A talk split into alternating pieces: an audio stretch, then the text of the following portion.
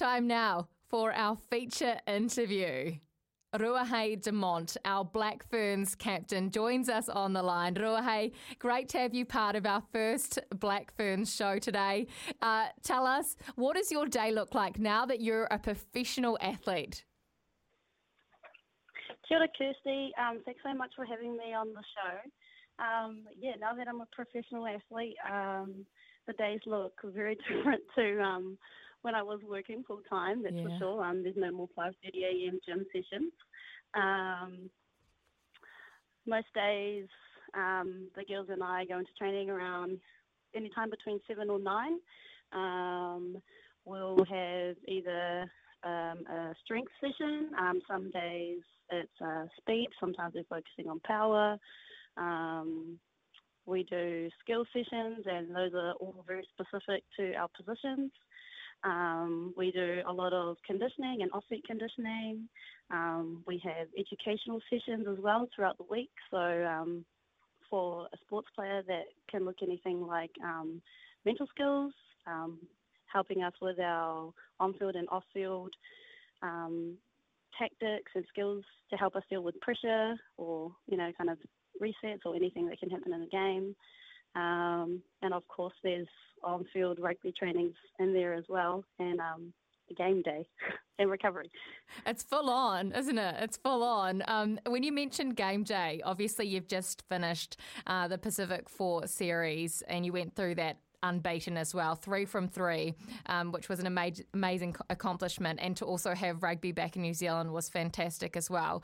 What did you learn about the team uh, over those last three weeks being in camp together and having some game time?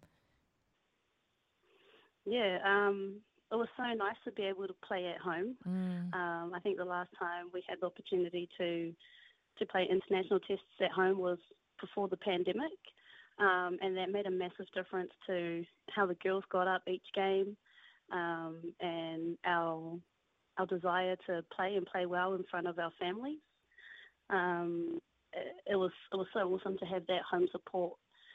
Um, the not only the not just the three weeks, but I guess just since the start of the year, as we've built towards you know the Rugby World Cup that's mm. kicking off in October, um, we've spent a lot of time creating and building trust off the field, um, and you know creating those off-field connections, and I think that translated to our on-field performance. Um, I love the courage that the girls showed um, each training that we turned up to in each game. It seemed to be that every time we played a game, it was pouring down with rain. Yeah. but that didn't stop um, the girls' willingness to try and play an up tempo yeah. style of rugby. Um, and I know that that's something that we will continue to enhance um, and do as we build towards the World Cup.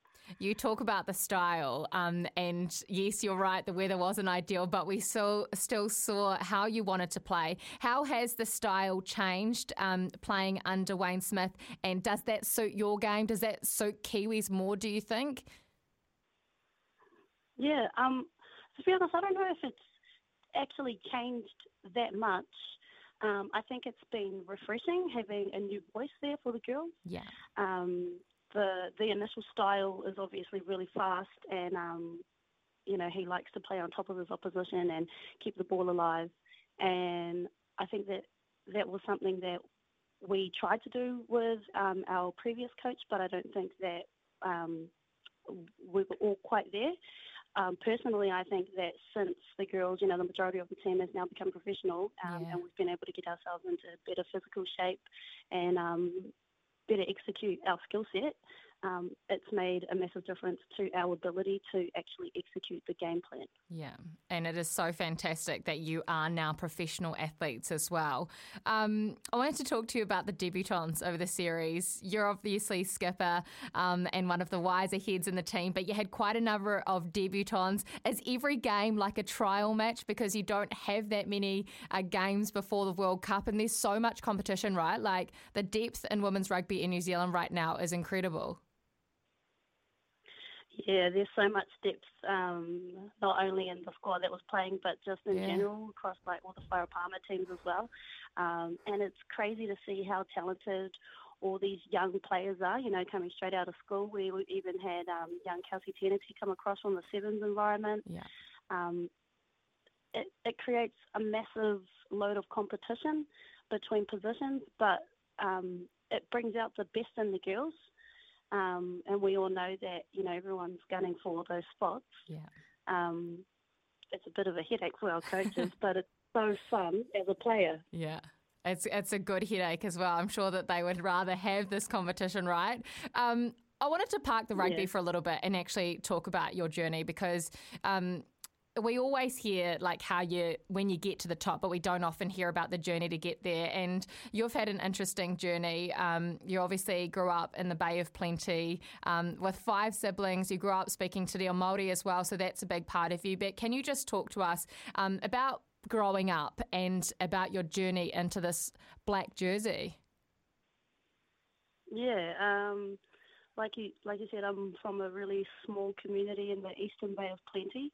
Um, and our first game when we played in Tauranga was my first time I've ever been able to play in front of like my extended whānau. Wow. So that was really special for me. Um, and that's the closest I've ever played in the black jersey to where, where I come from. Um, uh, like you said, I, I grew up, my, my whānau and I grew up um, going to the Kura Kaupapa. So um, we spoke Māori. Um, and my first experience playing rugby was on the marae as a kid uh, with all my cousins. Um, and um, when I was about 12, my, my whānau and I, we moved up to the Warkworth area um, for my dad's work. And it wasn't until we moved up there that I started playing girls rugby um, when I was about 12 or 13. And unfortunately, at that time, rugby wasn't uh, like wildly popular. Um, and as I started to get towards the end of high school, that was when the sevens was announced as um, an Olympic sport, mm. and they started driving the Go for Gold campaign, and so there started to be like a massive rise in popularity of of sevens, and the girls um, were introduced as um, part of the Condor Sevens, um, but um, in North Harbour there still wasn't a like a like a 15s competition. There just wasn't enough interest, so my sister and I started playing rugby um, for College Rifles, which is a rugby club down here in Auckland. And um, I remember walking to training or going to training, and my first time walking into the rugby club, there was all the club's international players along the front of the bar, yeah. and like 85% of the players were all Black Ferns. And that was my first time seeing anything like that. And we were going to training with players like um, you know Jensen, Anna Richards was our coach. Um, we had honestly, I could name, I could name like a whole Black Ferns team, the, yeah. the amount of Black Ferns that were at um, our club trainings, and my sister and I, you know, we saw how they trained and the sacrifices that they made, and we wanted to be like them. So um, that's kind of where we both started you know that that fire, I guess, that passion to to want to be in the black jersey started. Um, Kitty, my younger sister, she debuted for the Black Ferns in 2015 over in Canada, um, which was massive for our whānau. Mm. That was so cool. Um, at the time, uh, I was rehabbing with a knee injury.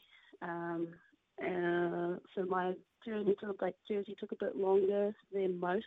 I had three ACL reconstructions um, before I got to my trial and had the opportunity to debut in 2018. Um, and I'm really grateful and thankful for my club because it didn't matter whether or not I could or couldn't play. Yeah. Um, the girls, the team were always there to, you know, to, to help me. Um, and I was always there to help my teammates as well reach their potential.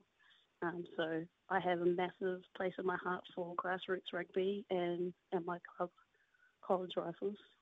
Um, yeah, that's kind of my guess journey towards the to the black jersey. It's an amazing journey. We're speaking to Ruahei Demant, the captain of our Black Ferns. Um, so many things that I want to talk to you after that about. Uh, firstly, playing rugby at the marae. Was it rugby? Was it bull rush? What, what were your memories? Yeah, it was both. um, you know, there's no rules. It's either you um, you go hard or you cry to someone, and no one really cares too much about about us outside. Um, oh, I guess it's just like anyone who's grown up in the middle of nowhere. You know, yeah. when back in the days when you were running around outside barefoot. Yeah. Um, if anyone had a ball, it didn't really matter what ball it was, what shape it was. Yeah. The only game we were playing was rugby.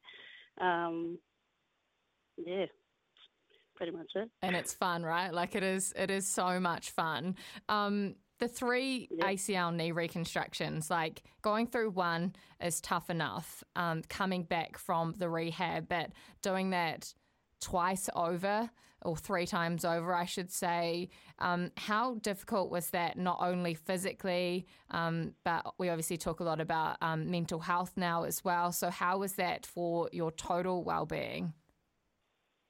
Yeah, um, well, the first time I did my knee and I had the surgery, um, I was so young. I didn't really realise that you could have an injury that was so bad that you had to get surgery to fix it up. Yeah. So I guess I was so naive, and the whole process was like a bit of um, an eye-opening experience. Um, the second time, I guess, because it was the same injury, it wasn't too bad. But the third time, that was really tough um, mentally yeah. because of the physical challenges that came with, you know, redoing my ACL game. Um, it was really, really character building, and I I learned a lot about you know my identity outside of rugby. Yeah. Um, and it wasn't all bad. Like uh, I had time then to focus on my studies, um, to grow passions outside of sport, because sports isn't going to be there forever. And um, that very real realization that you know you're only one injury away, mm. one game away from you know um, potentially never being able to play again. I I know what that feels like. Yeah. Um, uh, yeah, I, it was it was it was really challenging. It was really challenging, but I, I had really really uh, supportive, yeah. loyal friends um, and family who, you know, despite my ups and my downs, they were always there for me yeah. at the end of the day. Um, and I also had a great physio as well who helped me and guided me through my um, my rehab and yeah, having a great physio makes a massive difference. Yeah, and as you say, having a great support system as well. Um, you mentioned study. I just wanted to mention it uh, for those that don't know. Uh, you are also a lawyer. Does that help you when you're on the playing field, especially being skipper, trying to talk to the referee and get your point across?